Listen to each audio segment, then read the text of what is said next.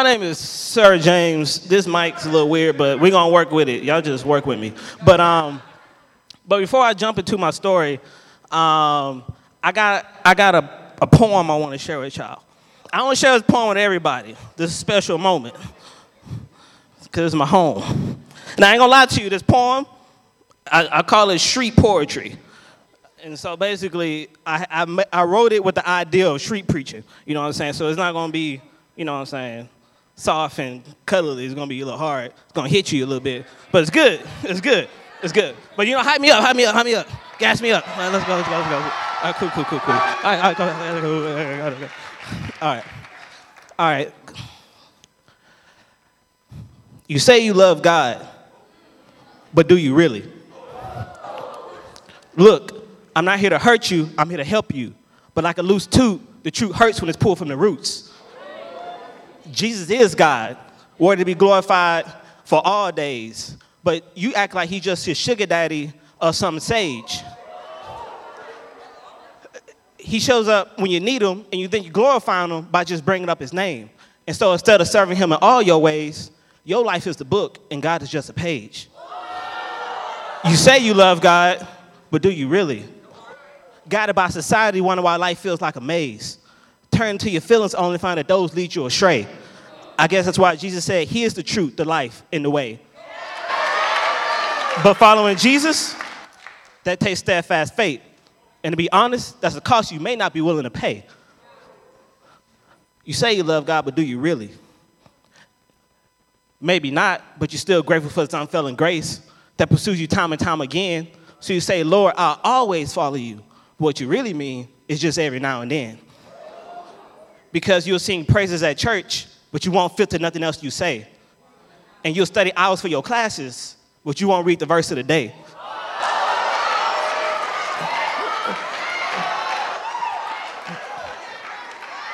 You, you'll say you don't plan on having sex, but then you dress like you halfway. And then you'll watch two hour movies, but you don't spend two minutes to pray. So you say you want to live for God, but it seemed like you're satisfied with a taste. Someone passed you the toothpaste so you can smile real pretty, but you still can't hide your waist. And it's a waste that you have no plans to change, but you apologize just in case. You say you love God, but do you really? Because Jesus really loved you to the point of death by crucifixion. So he can take away all your past wrongs like a fairy tale, but it was nonfiction. But you know that because you believe the Bible. You just don't believe in all of its restrictions. And you love Jesus, you just don't love all of his convictions. But how can you ignore what he loves and endorse what he hates? That's a contradiction. Jesus even says himself, Why do you call me Lord, Lord, but you do not listen? You say you love God, but do you really? You only get to live once, so you think if you live just for God, you'll be wasting your time. But don't you realize that it's God that made the sun rise? And that's free flow. But because even the demons listen and they shudder at his name.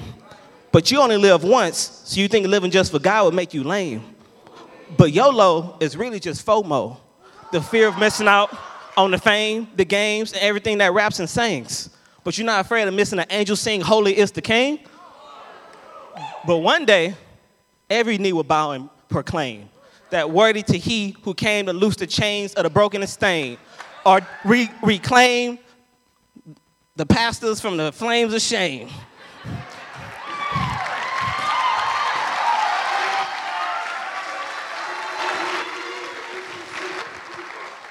And his name is Jesus Christ, and he shall forever reign. But you say you love God, but do you really? Because although this God stuff is cool, right now it seems like you're a little bit more focused on school. But don't you realize that tomorrow we'll be sitting at your tomb with everyone sitting around with the pastor saying, Oh, he accepted Jesus, but nobody could really tell, so now we all just sit and assume. But when you stand face to face with Jesus, will you look him in the eyes and say, Lord, I loved you even when the road was hard and hilly? But with eyes filled with love and justice, will he look back at you and say, But did you really?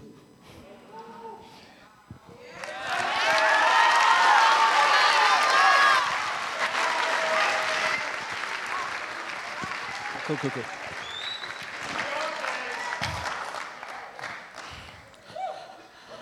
So, I'm a thank y'all for listening. Y'all, y'all great. Good crowd, good crowd. Give yourself a clap. It's good. No, okay, cool. All right. Um, but um, I want to I want to share a little bit about myself, where I come from, who I am. Um, Jason, thank you for introducing me. You know what I'm saying? He hyped me up a little bit more. He gave me more credit than what I deserve. You know, I saw it was a good sign. But um, but I grew up in uh, what I call the hood burbs of Spring, Texas. uh, and you know, I had both my parents growing up. We wasn't rich. You know, we had just everything we need, just about. Um, but growing up, I played football, ran track. Um, in middle school, I was so slow that the coaches didn't let me go to any of the track meets. And um, I was on C team football, right? And so it was, it was physically handicapped people on C team football. So that's that's all you need to know. But I stayed to it. and by the time I was a senior in high school, I was on my varsity track team. Um, I was actually, I became the fastest person my entire school, actually. Um, if you don't believe me, you can come race me. You know what I'm saying? What's, what's up? But, uh, but uh, and then I was a varsity cornerback. But that's just a little bit about what my world centered around. But I remember talking to my friends, and we was like, all right, where we gonna go to college at? You know what I'm saying? And someone was like, you know, maybe we go to U of H, or maybe we go to TSU, you know, people like, maybe we go to Prairie View. I was, PV. All right, cool, cool, cool. And so it was like, maybe we go to PV. So I'm like, bet. I got friends that go to PV. Some of my family go to PV. So I went to my dad and I was like, Dad, I think I want to go to PV. You know what my dad told me? No. That's what he told me. I said, Pop, why? Like, what's wrong with it? He said, Son, I know the type of kid you are, and I don't know if PV is going to be the best place for you to go. Um, and so I said, okay, Dad. Well, I guess I'll go somewhere else. And so instead of going to a historically black college, um, I decided to go to a historically slave owning college, uh, which was also the next cheapest college and easiest college to get through. And so I went to Sam Houston State University. Eat them up, cats. Eat them up.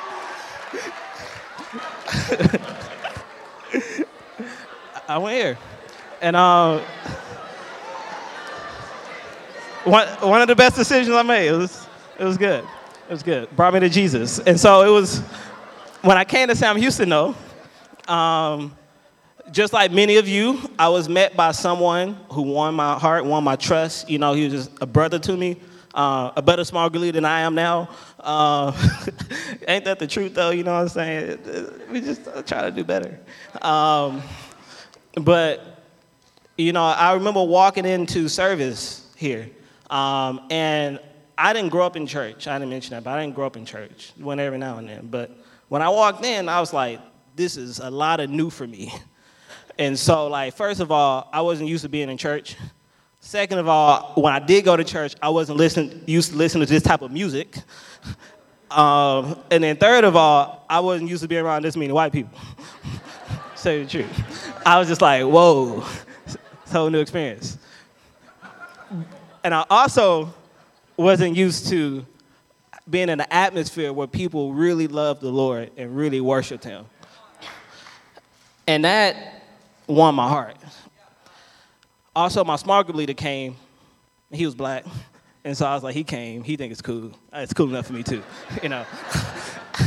hey, you make a difference. That's all I'm saying. But um, but it, it, it changed my life, and uh, I, I became a small group leader, and I decided that you know what, Lord, I actually think I want to. I care more about this than I cared about my internships I was taking or anything else. And that was just a true reality to me that, yo, if I'm gonna spend my life with someone, I'm gonna spend it for Jesus. And, and so I decided to do the internship, decided to be a missionary, and I was like, That's good. It's good. And I was like, Lord, I go anywhere you want me to go. So I was like, Lord, you want to send me to Africa, I go to Africa. If you want to send me to uh, Middle East, I go to the Middle East, Lord. Like I want to go to a hard place, don't matter. Like you want, you want me to suffer in the Bahamas, Lord, I do that. I do it. You know, I bear that cross. But um, but what's crazy is the Lord. Somebody approached me and they said, "Have you ever considered going to a historically black college like Prairie View?" And I said, and, and, the reason I laughed was because the, my track and football friends I hung out with, I'm gonna just tell you, like, they wasn't the type of people that was ready to like hear the gospel. Like they was like, okay, you go on with that. Like, like I hear you, but I don't hear you. And so I'm like, that may not be the first place I want to go to have a fruitful ministry. That's just my experience. But then, as I was kind of laughing in my head, the Lord told me, He brought a verse to my heart, and it was from John chapter 1. And it's when Philip went to go find his brother Nathaniel, and he said, I found the one that Moses and the prophets wrote about. His name is Jesus, and he's from Nazareth. And Nathaniel said, From Nazareth? What good thing ever comes from Nazareth? And it was at that moment I realized it'd be a place like Prairie View A&M, historic black college, that I assume only, you know, n- nothing good would come from there. But that'd be exactly where God would want to show up and exactly where God would want to bring people to change his kingdom. And so,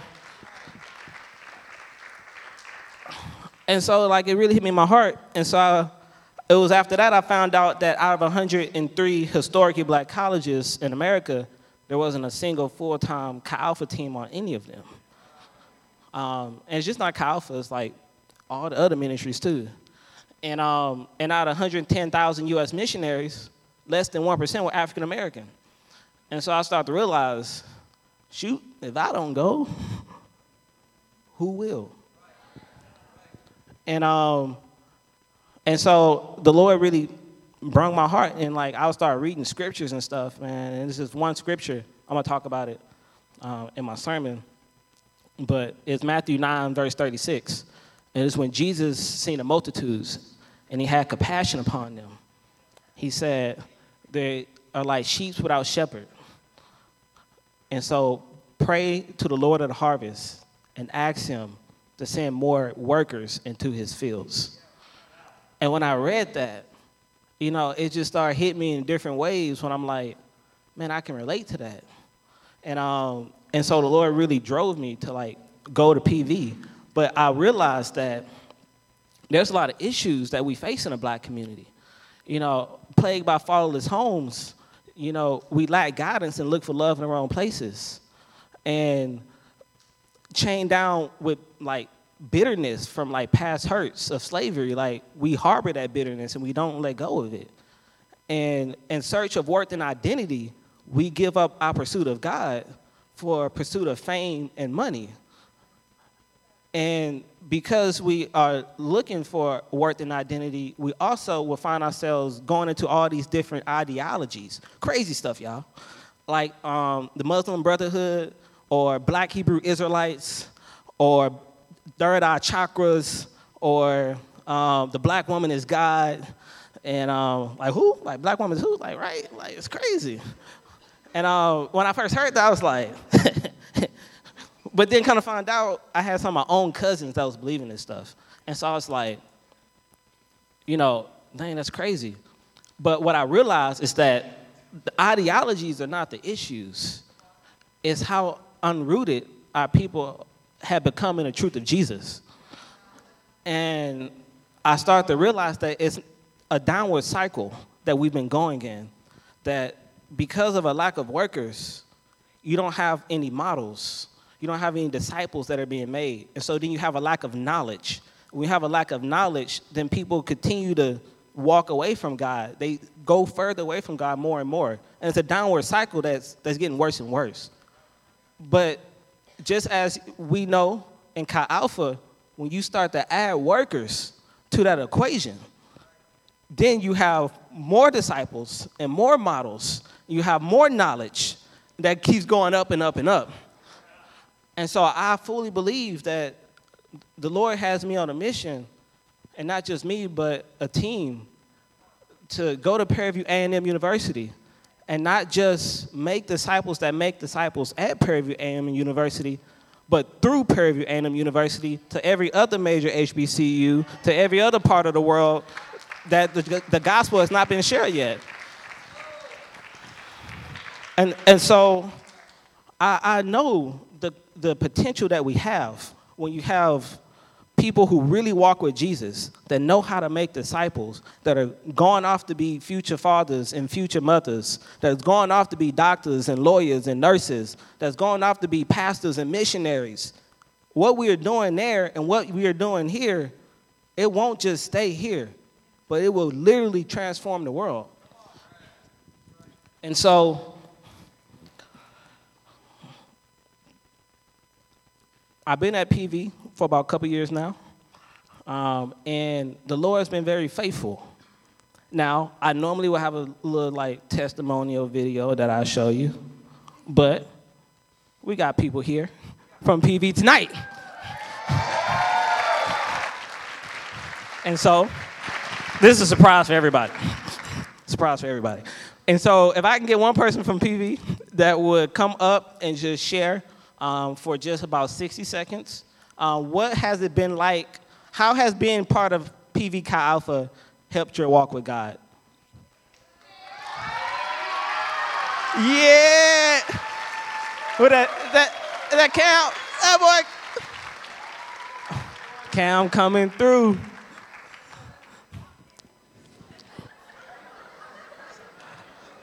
They didn't know I was gonna do this, but they should have known.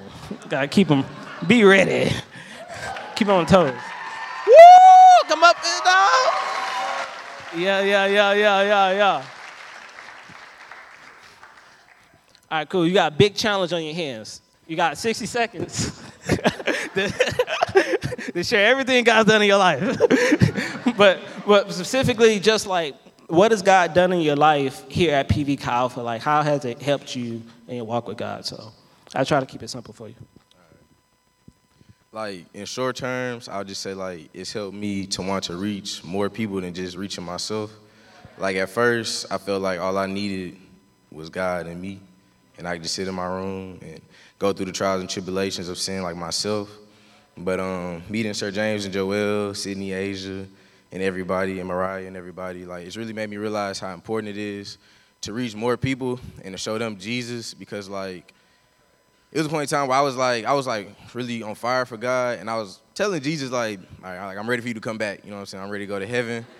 like, like, like I'm tired of the world. I'm tired of pain. Not like suicidal, nothing like that, but just like I'm ready to go home. You know. And it was like in that instance, like God had told me, He was like, you're like, He was like, you're not the only one. And so that really has stuck with my heart, and it's, it's stuck with me this whole time. So like, that's the reason I mean, I would say that's what PV like has done for me. Like, it really just showed me that there's more people that need to know Jesus, more people that need to see like truth and life and all of that type of stuff. So.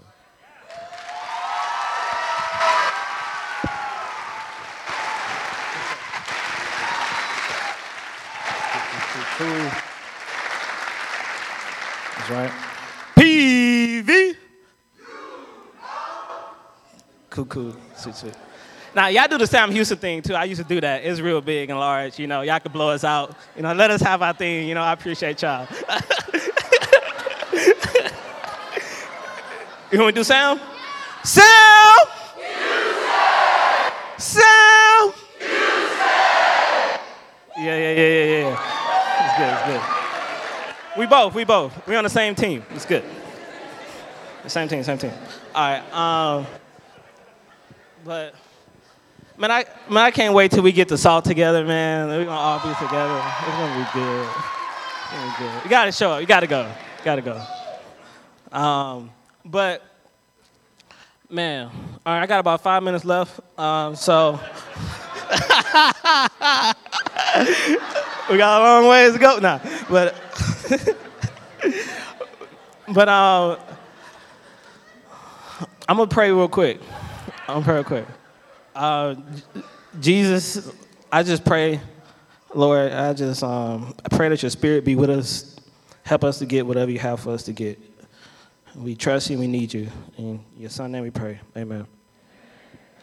All right, cool. So, um, can we can we click that first slide?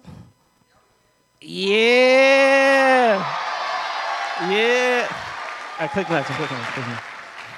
Yeah. Yeah. Yeah. She a week old. She a week old. Um, keep, click, click, click the next one. Click next one. That's my squad. PV finest. That's good. That's good. That's good. Click the next one. Click the next one. That's my squad. Yeah. That's our people. That's our people. I was supposed to show this earlier. Uh, click the next one. Yeah, here we go, here we go, here we go, here we go. All right, cool, cool, cool, cool. So, so I have a wife. That's what the slide is. Her- uh, and um, and I love her very dearly. But when I wanted to marry her, I needed to come up with the best way to propose to her, right? And I want her to feel like the most wonderful woman in the entire world. And so I started coming up with these grand ideals, y'all. So the top two included a monkey and a parachute, right? It was it was gonna be big. But the truth is, there's a lot of variables. You know what I'm saying? I was like, that could go wrong. And so, but even more important than the delivery, I realized was the gift, right? And so I was like, but what am I going to get her? What type of ring would she want? And so I said, hmm, where do I look? So I started going through a Pinterest when she wasn't looking. Right? Didn't help me. It was just too vague. I need to be more specific in there. It was too vague. And then, so I talked to her friends, and friends didn't help me. I'm sorry. Friends let me down. And so I was out of options. So I said, you know what? Mariah, hypothetically, hypothetically speaking, if I was to hypothetically propose to you, what type of hypothetical ring would you hypothetically want? And like a good wife, or like a good lady at the time, um, she was like, ah, it doesn't matter. But if you're gonna get something, I think you know something like a one carat cushion cut, um, Pave Road Cathedral um, diamond would be pretty good. So I said, oh, well, thank you for your hypothetical answer. And so, as you can guess, I was excited that I now knew what she wanted. But now the pressure's on. Because now that I know, and she know that I know, if I don't come with the ring that she wants, she's going to start to kind of question what type of commitment or what is her worth to me, right? And you know, I'm, I'm having a hard time with my my thing my thing not sliding. Oh, it's gonna slide today. All right, we, we good. We in business. And so, and so one day, most of you will find the love of your life. And most, most, most, um, and and you will seek the humble ones. The humble ones will find it. It's good. Stay humble. Uh, so look around. Your, your chances are higher if you look around. Don't go out somewhere. I'm sorry, you get me off pace. Um, one day though, and uh, and you will seek to know what they really care about, so that you can make them the happiest person in the world. However, there is a greater love we all have to be mindful of. A love that found you, fed you, and fought for you. A love that gave everything to you so that they could spend all of eternity with you. A love that you didn't do anything to earn, and thus a love you could never do anything to lose.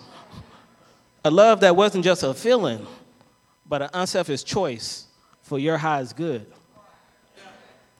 In Jeremiah 31 3, it says, The Lord appeared to us in the past, saying, I have loved you with an everlasting love. Therefore, I have drawn you with loving devotion. Now, the question is, how do you return this loving devotion back to God? Well, to put it simply, by giving Him what He cares most about. But what does the God of the universe care most about? More than anything else? Well, heck if I know. But since Jesus is the visible image of the invisible God, we can look at the life, life mission of Him and He can tell us what was most important to Him, which should show us what was most important to God. And so, to go about doing this, I wanted to take us through Jesus' missionary journey. And uh, I wanted to go at the beginning of his journey, to the middle of his journey, and then to the end of his journey. And so, cool, cool, sweet, sweet. And so, the first stop is at the beginning of his journey that takes us to the Sea of Galilee, where Jesus calls his first disciples, who were fishermen. And it's just one sentence, but it says so much. It's Matthew chapter 4, verse 16. Jesus called out to them, Come, follow me, and I will show you how to fish for people. All right, let's say you're back in middle school and you have a little brother um, or a little sister, but you catch the bus with, you catch the bus with them every day. And um, and one day though, you come home and your parents are happy to see you. You come home from middle school and you're like, "Hey, mom, dad," and they're like, "Hey, good to see you," and they're like excited. But then they say, "Whoa, but hey, where's your little brother at? Where's your little sister?" And then you're like, "Oh, they must have fell asleep on the bus." Now I don't know about y'all, but my parents would have kicked my butt and told me, "Get out that house and don't come back until you got your little brother or little sister with you."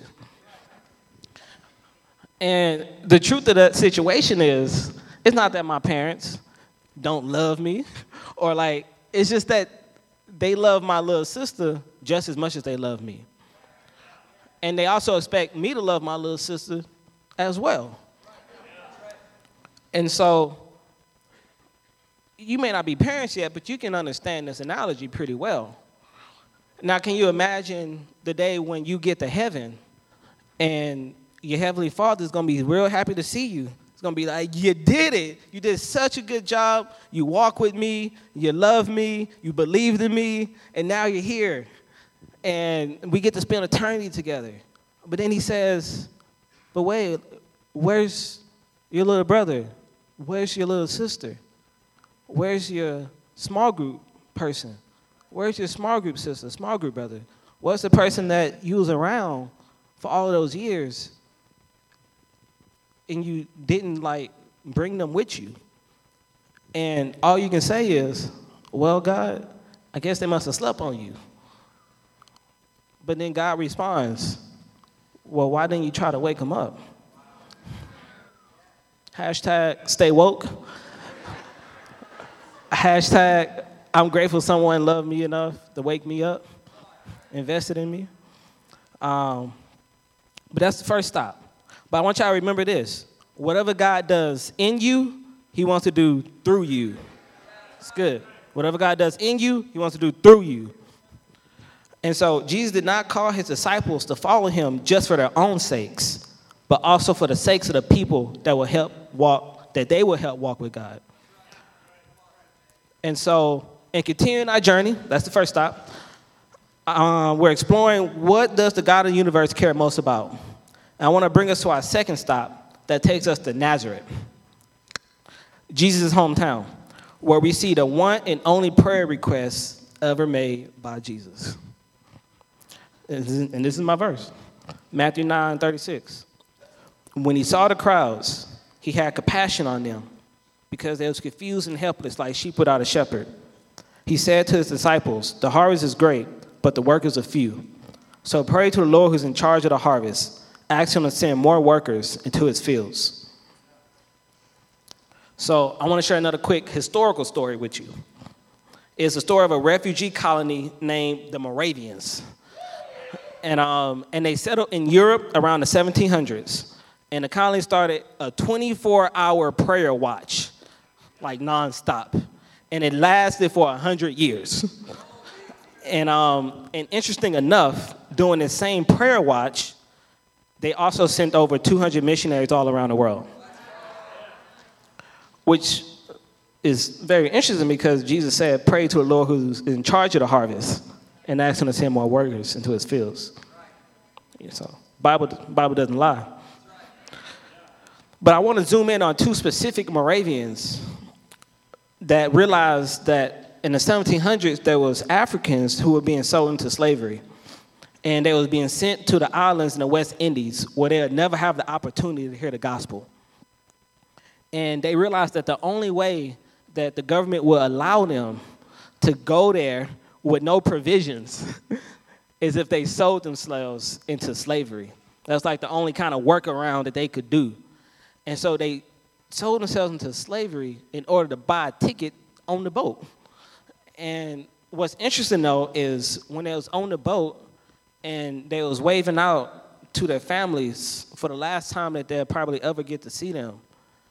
And the last words was, let the lamb that was slain receive the reward of his suffering. Let the lamb that was slain receive the reward of his suffering. There are people that will really walk with God, but because of the world that we live in, they are led astray and unable to figure out how to walk with God on their own. And it'll take the sacrifice of someone that'll be willing to put in the work that it would take to reach and teach them. Interested enough, in the very next chapter uh, from Matthew 9:36, Jesus sends out the 12 apostles to proclaim the, the kingdom of God to Jerusalem. And so, you know, he said, I'm gonna have somebody go out, I'm gonna answer this prayer. And so, our third and last stop I wanna take us to is right when Jesus died on the cross and he rose from the grave, he went to his disciple Peter and he had a conversation with Peter. And this is the conversation he had.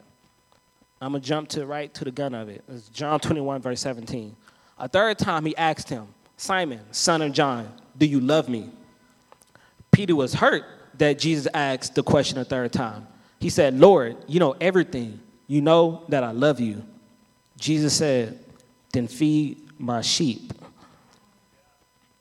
Now, when Jesus says feed, or in other words, take care of my sheep, you can't really understand the weight of that request unless you have ever taken care of sheep before. Now, the help, I've Googled the major characteristics of sheep. And at the top link, this is what I found. Sheep are one, timid, fearful, and easily panicked. Two, I think you can click. Uh, it should be maybe maybe it won't maybe it won't it may not be. You do your thing. But two, dumb, stupid, and gullible. Three, don't laugh too hard. You know it's about yourself. Uh, stampeded easily, vulnerable to mob psychology. Four, little or no means of self defense, can only run. Five, easily, easily killed by enemies. Six, jealous, competitive for dominance. Look at your neighbor. Seven, easily cast, that is flipped over on their back, sheep are unable to right themselves and will die of starvation if not turned over by the shepherd.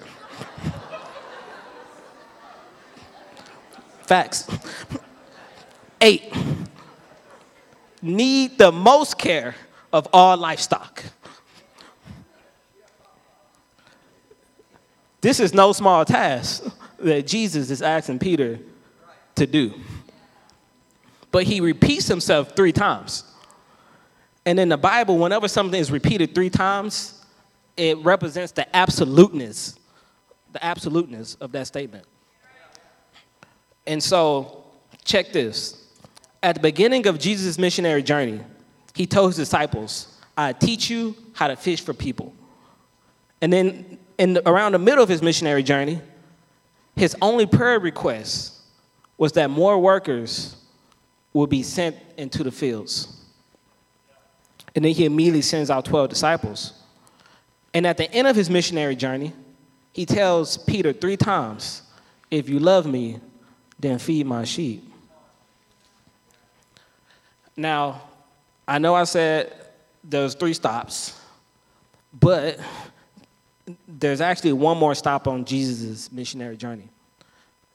And it's right before he ascends back to heaven. And it's the very last things that he tells his disciples.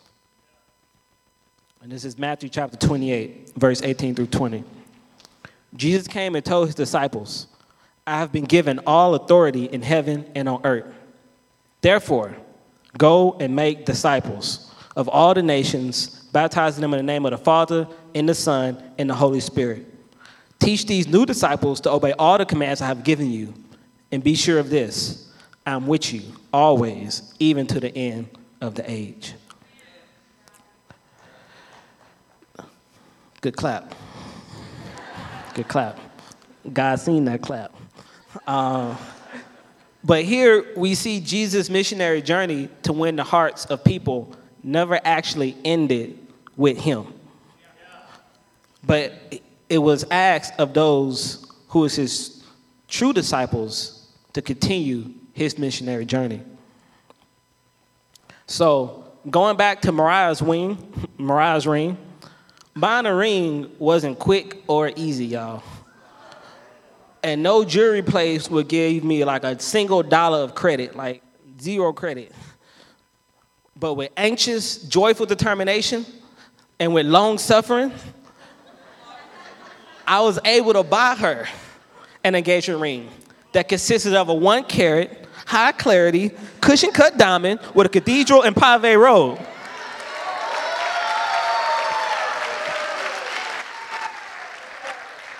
right now.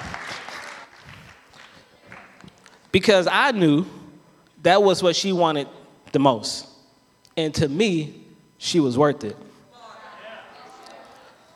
Likewise, with anxious, joyful determination and long suffering, we should try our best to make disciples.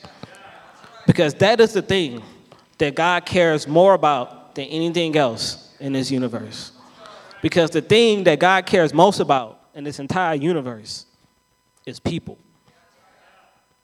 And Kyle Volkmer, a missionary at UTSA, he says in his book, ultimately, discipleship is taking responsibility for what is closest to the heart of God people.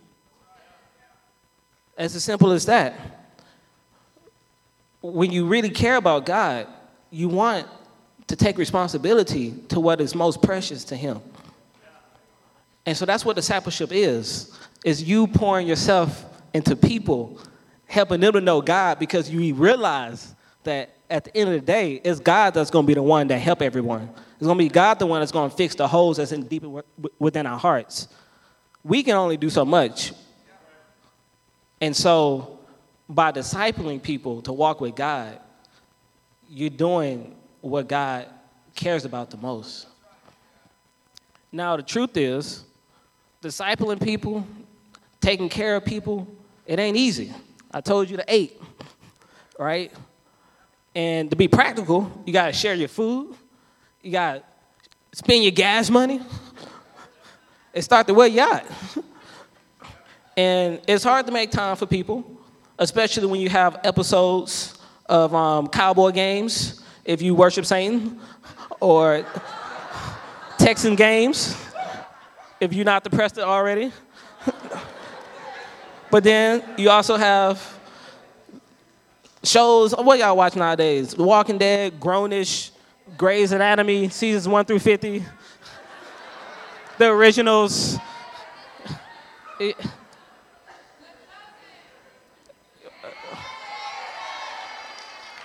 what else she said? Chosen? Yeah! Chosen! You, you got time for that one. That's good. You got time for that one. But yeah, Demon Slayer, Naruto, One Piece, all these things. What, where's the time go? Where's the time go? But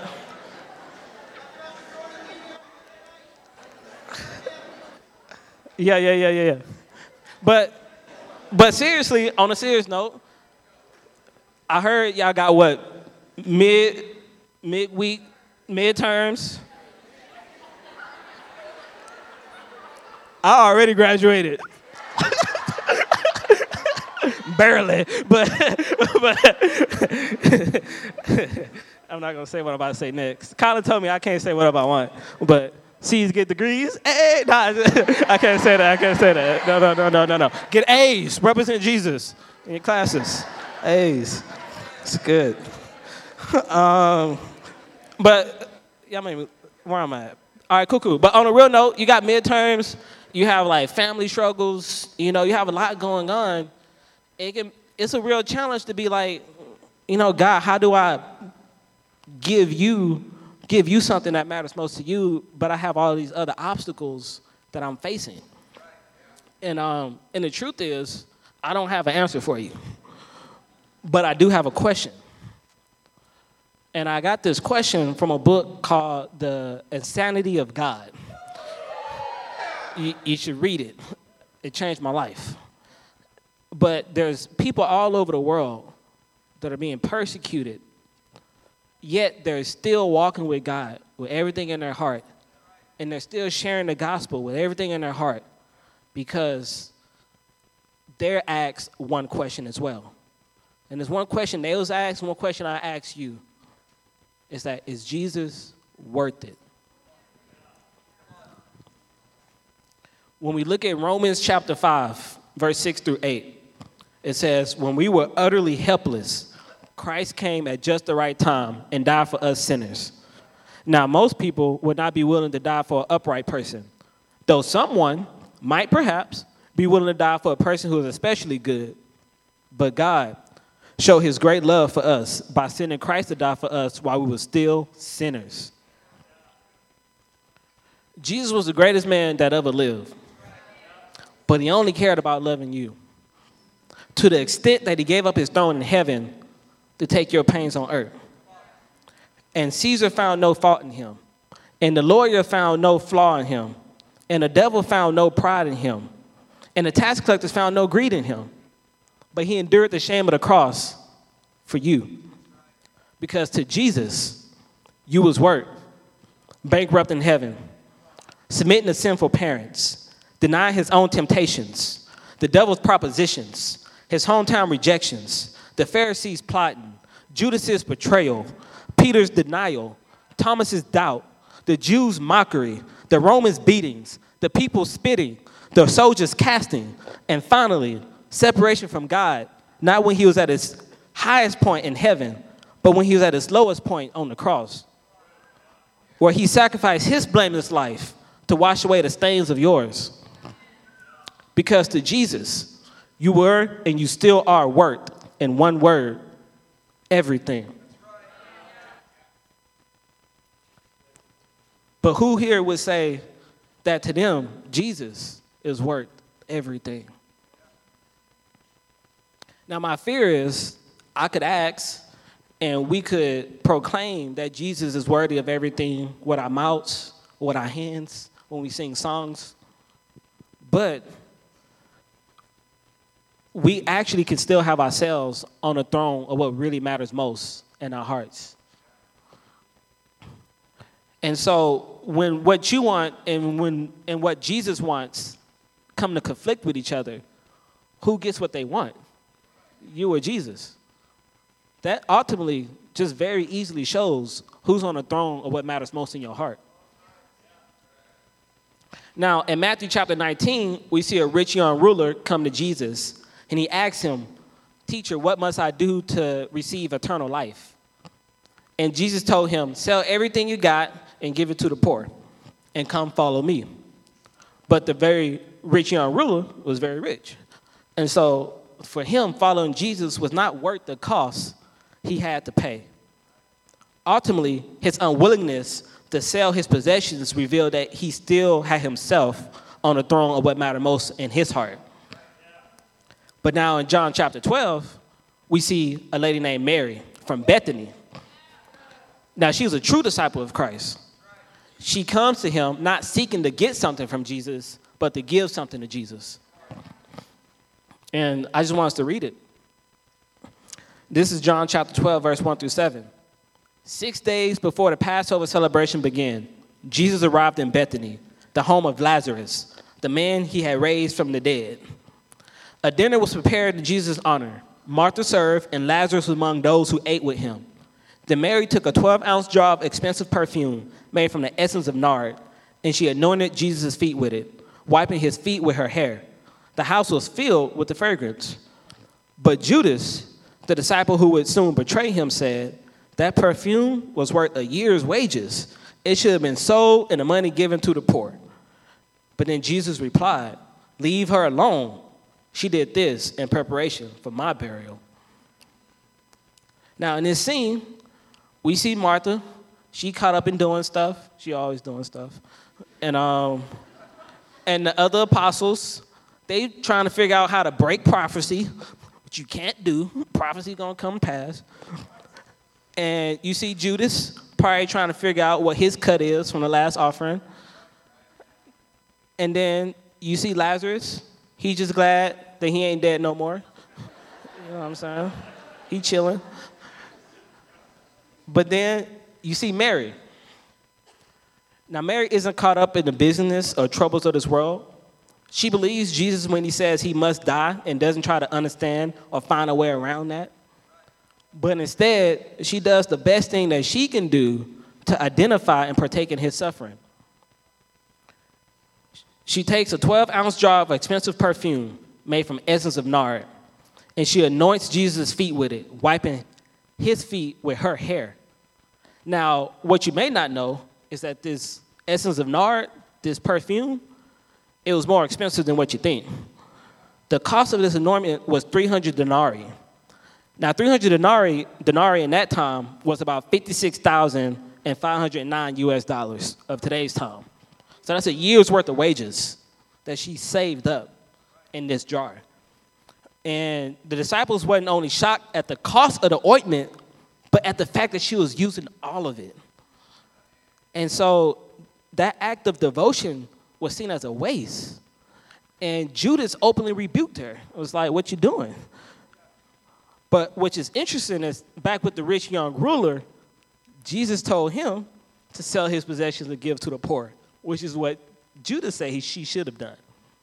But Jesus was quick to defend her. So, what was the difference? The difference is ultimately, Jesus was not moved. He, Jesus was moved, it wasn't by the pouring of the substance, but Jesus was moved by the pouring of her heart. Jesus could see that Mary loved him, but the rich young ruler only wanted to use him.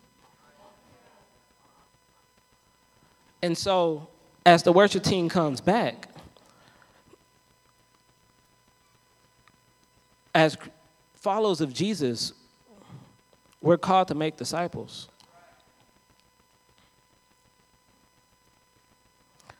But, you know, God, the reason you know God the way you know God right now is because someone else was faithful to Jesus. And if you've been around the Calvary family, not only did someone tell you about Jesus, but you've seen the love of Jesus. And that's why we call ourselves Christ ambassadors, because we are the ambassadors of Christ to show his love. Now, Jesus called every Christian to make disciples, but we don't do it to inherit eternal life. We do it because God sits on the throne of what matters most in our hearts. And there's no cost too high, nor distance too far.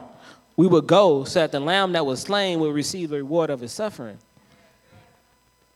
But again, I ask you, what is Jesus' word to you? Will you respond to God's loving devotion to you with your own love and devotion back to Him? Will you let Jesus be on the throne of what matters most in your heart? Will you let what He has done in you be done through you? Will you let the lamb that was slain receive the reward of his suffering? Will you take responsibility for what is closest to the heart of God? Will you, with anxious, joyful determination and long suffering, find, feed, and fight for his lost lambs? Will you take the next step he's asking you to take? Very practically speaking, is he worth suffering to partake in his mission to reach the world? Is he worth being judged by bringing his name up during your daily conversations? Is he worth rejection when inviting people to a service or small group? Is he worth going through some training to learn how to reach people? Is he worth giving your best even though you may not succeed? So I believe for all of us, we can all say, we all have the potential to really have God on the throne of what matters most in our heart. And each of you in here have your own experiences, you have your own trials that we're all going through. But I can tell you, when you take your eyes off of your own problems and you cast them on Jesus and you say, God, I want to walk with you, I want to make you the priority of my life, you will find that Jesus is a better friend than you. If you would put Jesus first, He will help you with everything that you're going through. Classes and Jesus are not against each other.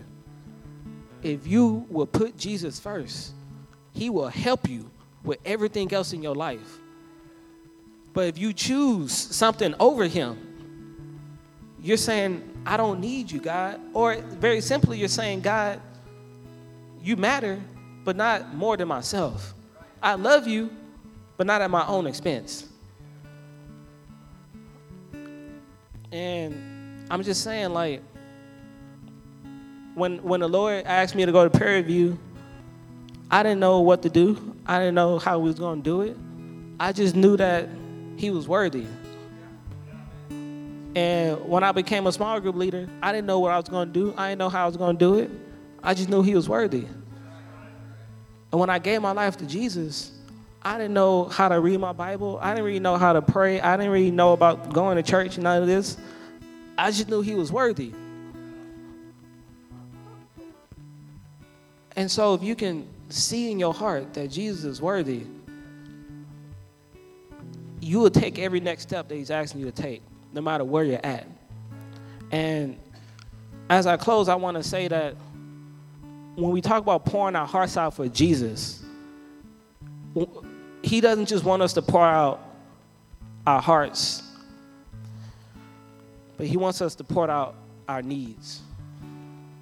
He says, Those who are weary and heavy laden, come unto me, and I give you rest. Jesus is our Father, and He's our friend, and He's our King. And whatever we need, He's there to take care of us. And so I wanted to go into a time of just worshiping God. And as we worship God, I want to encourage you or give you the freedom. You can move around, you can get into your small groups. There'll be people along the sides that will pray with you if you want prayer. But ultimately, we have to start with the heart of God. We have to say, God, I see that your heart is for people. And God, I want to help reach people, not because I'm worthy, not because I know what I'm doing, but because you're worthy. And if you if you have to wait to try to reach someone else with Jesus until you have it all together, then you would never do it. And if you feel like you're not worthy, then you, you're right, because you're not. but He is. And so, just do it. Just do it. And so, Jesus carried the cross for our sins. So I want our next step to be to carry our butts out of our seats. And then the next step after that should be carrying his love wherever we are and wherever he wants us to go. Not because we are worthy, but because he is worthy. And so I'm going to pray, and then worship team, y'all got it. Jesus, we love you, Lord. And God, we just thank you for moving in our hearts. And God, we just declare that you are worthy, God. And God, Father, we are not worthy. But Jesus, that you've loved us with an everlasting love, God, and you've drawn us with love and devotion, Lord. So, Father, we want to return that devotion to you, God, not because we want to inherit eternal life, but because we want to be with you, because we want to walk with you, because we love you, Lord. So, would you work in our hearts, and would you walk with us, not just now, but as we walk out of this building, Lord? Would you stay with us? In Jesus' name, amen.